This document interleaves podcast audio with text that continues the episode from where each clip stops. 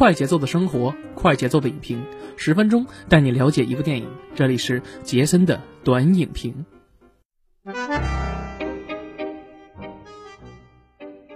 不错，大家好，欢迎大家收听我们的杰森的观影报告，我是杰森。那又到了周六，那这周六呢，我们继续为大家推荐一下我们院线方面的电影。那今天说说什么呢？来说一说我之前比较期待的《九龙不败》啊，也是西装暴徒张晋的又一力作。这个电影的上映时间呢是七月二号，截止到我们目前录制的时间呢是七月四号。那它现在累计票房呢大概是在几千万左右吧。一千五百零六万这么一个成绩，那上映了这么几天的话，我觉得票房不是特别理想啊。那我究其原因来讲的话，我觉得还是有必要跟大家好好说了说。那这样，我们呢先跟大家介绍一下这个演员阵容，之后呢还有一些相关的资讯，然后我们再跟大家详细聊聊这部电影。其实这部电影的导演呢是香港著名的电影人，香港著名导演编剧陈果老师。呃，陈果导演呢，他有很多作品，我相信大家都看过，比如说最早在八十年代的时候就拍过什么《凶榜》啊，还有。九十年代的《盲女七十二小时》啊，以至于还有说令很多香港恐怖片爱好者最喜欢啊、最津津乐道的就是什么呢？三更二这系列，比如说三更二饺子呀，这个杨千嬅演的啊。你可以发现陈果导演的电影里面，他的电影里面都带一些奇幻的元素在里面，因为早年比较擅长拍这些惊悚恐怖题材。你包括说还拍过一些香港纯本地的电影，就那夜什么我登上了去往旺角的小巴啊，大概是这么一个这样一个这个影片的名字，但具体名字我忘了叫什么了，反正是一个比较惊悚奇幻的。而且你看，我记着大概在一五年、一六年左右时候还拍拍过李碧华系列的电影，李碧华的这个恐怖小说题材改编的电影，比如说《奇幻夜》和《迷离夜》啊。你看，陈果导演对拍这种奇幻类型的电影来说的话，拿捏的恰到好处。但在最近几年，他也在内地拍一些很多主旋律题材的一些，包括电影啊、电视剧啊，包括《人民的名义》啊，他也在这里边呢，也是担任的一个制片呀，包括一些编剧等等的一些角色。今天我们聊的这部《九龙不败》里边的话，陈果导演不仅是单单的导演，而是完全也是参与了编剧。那我们再说一下这里边的话，挑大梁的这个两位男演员啊，一位呢是张晋啊，也就是最近我们经常说的西装暴徒啊。自从这个《杀破狼二》西装暴徒形象火了之后呢，近年来这个张晋也是演了很多动作片。那你包括说离我们最近的一次，可能就是《叶问张天志外传》。张天志呢，前一部呢刚跟这个老外啊巴蒂斯塔野兽巴蒂斯塔打完之后，这一次呢又跟了另外一个国外的猛汉，那就是 UFC。如果大家经常看 UFC 的朋友们应该都知道，UFC 的一员力将，号称蜘蛛人的安德森席尔瓦是一位美裔的巴西人。在这里边，其实两个人之间呢有一些精彩的对手戏啊。但是我觉得呢，如果说跟之前张晋的一些套路来讲的话，就是他之前演过的一些套路来讲的话，首先我觉得第一点就是打的不是特别爽。他不像《杀破狼二》里边，看张晋跟吴京之间还有托尼贾之间这三个人基本上拳拳到肉，能打的这种头破血流的这种感觉。你看在《叶问三》里边，包括说在《叶问张天志》里边的话，也会看到张天志在里边打的也是比较爽，但这里边的话，我就觉得你完全看不出来，他在这里边的话，在打斗场景啊，还有设计上有一些问题啊。当然，可能这也是电影之中的美中不足。那我们继续介绍一下里面的其他的一些演员啊，你包括说有郑嘉颖啊，还有刘心悠，还有邓丽欣，这就是主要的几位主创了啊。其实我刚看这个电影的时候啊，我没有注意观看这个电影的预告片，我就直接去看这个电影。在看前半部分的时候，我在一想，哎，这个电影它是不是一个香港传统的动作类型片？但我看到后边一半的时候，我就觉得有点不对劲了。就首先就是我发现这个我要说到剧透环节了，大家如果没看的话，可以先停一停，等您看完之后，然后再听咱们的节目。在一开始时候，张晋饰演的这个九龙，为什么叫九龙呢？九龙有一个双关语，有两个含义。第一个呢，就是哎，香港有一个地方不就叫九龙城吗？第二个代表的什么？就是说有九个头的龙，正好是因为九龙小的时候在海边玩耍的时候，说听到了这个有九条龙的呼唤，结果他就潜水进去了，然后呢，正好看见一条龙，但是这个龙呢有九个脑袋，跟他一起嬉戏玩耍。从此以后呢，他就认为九龙啊，九头的龙是他的保护神，就把龙纹在了身上。你看看，本身对于九龙这样一个警务人员来讲的话，是一个明显的反差，因为大家都知道，警务人员应该是保持一定的一个着装风格，包括说自己的身上也应该稍微干净点，是吧？他也可能是因为卧底的需要，所以身上纹了这个龙啊。那么这是一方面，那另外一方面呢，其实，在电影里边，旁白一直在叙述说九龙啊，因为小时候就看见这个事儿了，所以说呢，他就纹在身上有条龙，但是实际上很多人都不信他。其实这个线一直贯穿始终，包括开开头以至于到后边都说，只要一遇到麻烦了，我就想起来这个龙的庇护，我在找这个龙。大家一直都觉得啊，这个龙可能是九龙小时候的幻想，但没想到最后在跟这个蜘蛛人安德森席尔瓦这场大战的过程中，本来你想嘛，这个被打败了之后，这个安德森逃跑了，开着船逃跑，但没想到这个龙突然出来了，把这个安德森给甩回去了。那其实这一点我们就有点想一想，思考一下，到底想一想他到底是不是真的？你说他不是真的吧？但是明明这个镜头描绘出来是这样，但是说你说是真的话，也不可能集体犯这个癔症啊，就跟这个头一阵演的这个蜘蛛侠英雄远征似的，你弄一个大型的这个神秘客，弄一个这个大型的实景裸眼三 D 技术，这我觉得在这个电影里面也不太靠谱，是吧？所以说想来想去的话，我只能把这个片子归类于什么呀？陈果导演的一向有个人风格的这种奇幻风格在里边。你想想，一个普通的警探啊，身上纹了一条龙，那么这条龙呢又跟他息息相关啊，也是代表这个人的命运嘛。但你会发现这个电影啊，总体看看起来的话，结构很简单，就是因为九龙遇到一个凶案，发现有一个凶徒啊专门杀女警，然后呢，他为了查这个案子，然后把自己老婆也搭上了，就大概这么一段故事。然后为了追凶呢，然后呢又从这个香港又跑到了澳门之类的。后来他发现这个凶案的凶手呢，很可能就是几年前跟自己比赛的这个安德森席尔瓦，也就是这个电影里边的显力山。后来又随着电影的剧情一步一步走向，发现为什么显力山这样一个看似老好人的一个形象，比如说你看他在澳门是吧，在这个澳门那个地方开这个健身房，包括说他的媳妇儿说这个 lady 说有一个女警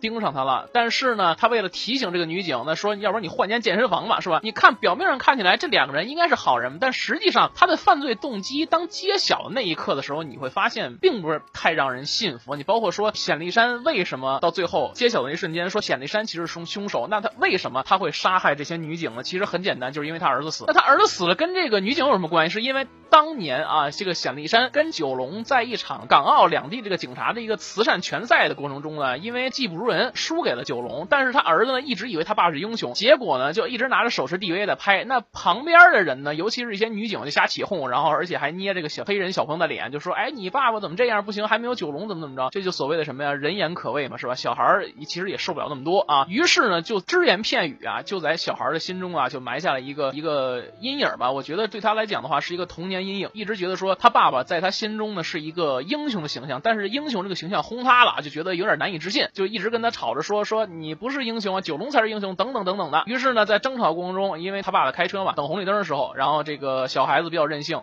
开车门跑下去了，结果就被大货车撞死了。从那以后啊，显立山呢就承受了丧子之痛。但是呢，他转过来一想呢，哎，不对啊，这个丧子之痛呢其实是有原因的。于是呢，他可能也是看这个 DV 就发现说里边这个女警啊也是人言可畏嘛，可能就是这里边还是要奉劝大家，就是有时候病从口入，祸从口出啊，一定不要乱说话。你看，事实证明，大家很某些案件都是因为乱说话，然后引起的这个，比如说激情杀人啊，等等等等的。所以说呢，出门在外该怂时候就得怂啊，而且一定不要乱说话，得饶人。处说起饶人，这个嘴一定不要太欠。他就发现很多观赛的这个女警啊，是吧？老是这个有点嘲讽那意思。于是呢，就为了自己的爱子报仇啊，然后就痛下杀手去杀了这帮女警。然后最后呢，为了把九龙给引出来，于是呢又对他九龙的老婆下手啊。显灵山就觉得呀，根源上来讲的话，杀女警其实不过瘾，我败在你九龙手里。所以说呢，我呢先杀了女警之后再找你麻烦。于是乎呢，就开始这样一段故事了，也就是电影片头这样一段故事。你看，如果说讲到这儿的时候，我觉得他可可能是类似于。盲探这样一个剧情啊，如果大家之前看过盲探的话，我觉得其实很类似这样一段剧情。它的这个剧情的故事模式非常简单。那你说作为一个动作片来讲的话，《九龙不败》其实我一直觉得啊，它的一些宣传的物料来讲是主打动作片。那我们再回过头来看看这里边的动作场景来讲的话，我个人觉得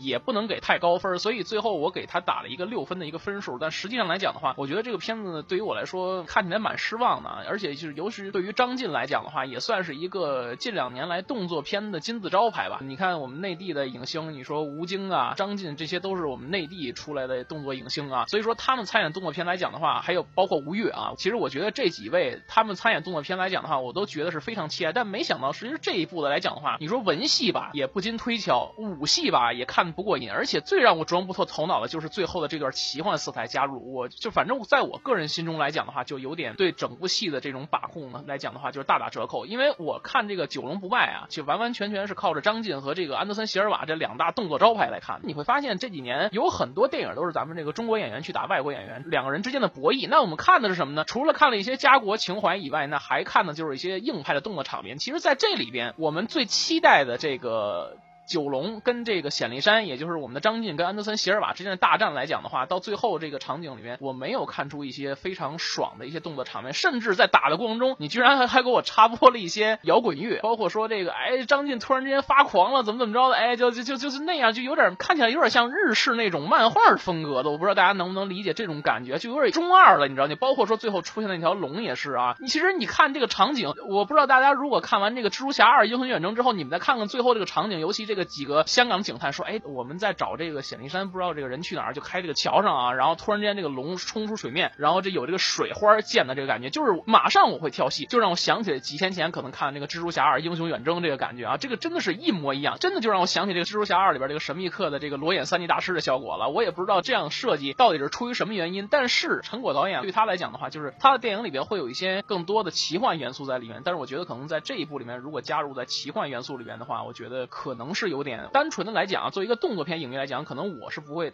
太去接受这点，所以说这个片子最后我看完之后有一点点的小小的失望吧，我给打了一个六分的一个分数。几个演员倒是挺卖力的，但是有很多这种抠图的这种现象发生。你包括说有一些电脑特技，你看这个九龙啊，也就是张晋从这个澳门上面的一个塔上跳下来的时候，你会发现这明显就是一个特技的一个场面在里面啊。当然啊，如果说拍实景的话，可能会有一点危险。但是觉得现在其实拍很多动作片来讲的话，越来越多用一些特技效果来拍，它不像之前咱们看的那种传统的这个动作片啊，比如。说拳拳到肉那种的，你包括说看一些像这个甄子丹那种啊，都是比较实的去打的这种啊，或者怎么样？你包括说成龙大哥他的这个演的一些这种喜剧动作片来讲啊，他都是会亲身去上演的。后来我琢磨了一点啊，我发现了有一个比较有趣的一个致敬的彩蛋嘛，我不知道大家怎么想啊，可能也是不对啊，但只不过是我个人的联想。我发现张晋这次可能是报了这个几年前这个《杀破狼二》里边这个仇了。为什么呢？你想想，几年前《杀破狼二》里边的话，托尼贾跟吴京两个人联合的，哎，把这个张晋打出窗外是吧？然后呢，正好。这个吴京啊，拽着张晋的这个西服的这个领带，然后才活着，等于说把张晋完完全全吊死在外边了，是吧？那这一次就不一样，那这一次呢是张晋大战安德森席尔瓦，把安德森席尔瓦呢放在这个蹦极绳上打，等于说，哎，我突然之间我又翻身了，是吧？就可能是一个这个彩蛋的致敬啊，但实际上有没有点联系呢？咱也不好说。而且最后呢，我还联想到了一点，你看一下九龙身上的纹身啊，我不知道大家如果有玩 Steam 游戏的听友们啊，我不知道大家想没想过这么一个事儿。我看完这个电影之后，越看越像九龙。身上的纹身越看越像这个 Steam 上面有一个游戏，史克威尔尼克斯发行的一个游戏叫做 Sleep Dog，翻译成中文的话呢叫睡狗，但是我们更愿意叫做热血无赖。关于热血无赖这个游戏的话，我相信大家呢有些人也听过也玩过，它是一个纯的讲述我们香港、我们中国香港的这么一个故事，但是呢是由一个英国的制作小组做的啊，所以说呢号称什么呢？香港版 GTA 吧，我觉得还算可以。包括说它里面的剧情方面啊，我觉得人物的人设真是非常像九龙，这这个是不是个一个巧合？那我就不知道了。反正呢，我觉得还是有点意思，大家可以自己去看一看啊。看完这个电影之后，可以自己去玩一玩，我觉得还是蛮有意思的这个游戏啊。所以综合来说，这部电影的话，我觉得你说它这个电影吧，算是一个什么片呢？算是一个动作片吧？我觉得完全算不上。你说算一个奇幻片呢？有那么点意思。那我们归咎在一个类型片上来讲吧。所以说，如果单纯的来讲，它是一个动作片来讲，我觉得可能他。不太及格这个分数，最后我给他打一个六分的一个分数吧。其实我本人是一个。港产片的影迷，这些大家可能都知道，所以说我可能对这个片子一开始的期望值过高了，以至于说看完这个电影之后，我觉得可能有那么一点点的失望吧，最后打了一个六分的分数。所以说这个电影，我个人不是特别推荐大家去电影院去看。如果说大家知道这点的话，倒无所谓，把它当成一个喜剧片来看的话，也还不错。而且最近的话，这个电影的话，它的打折力度呢也是比较高啊，尤其是在这个某票票上，当时是十九块九买的。所以说大家有空的话呢，也可以看看这个电影啊。好，那本期节目就这样，我们下期节目再见，拜拜。哎呦，节目听完了哈，有些事儿呢必须得跟大家说一下。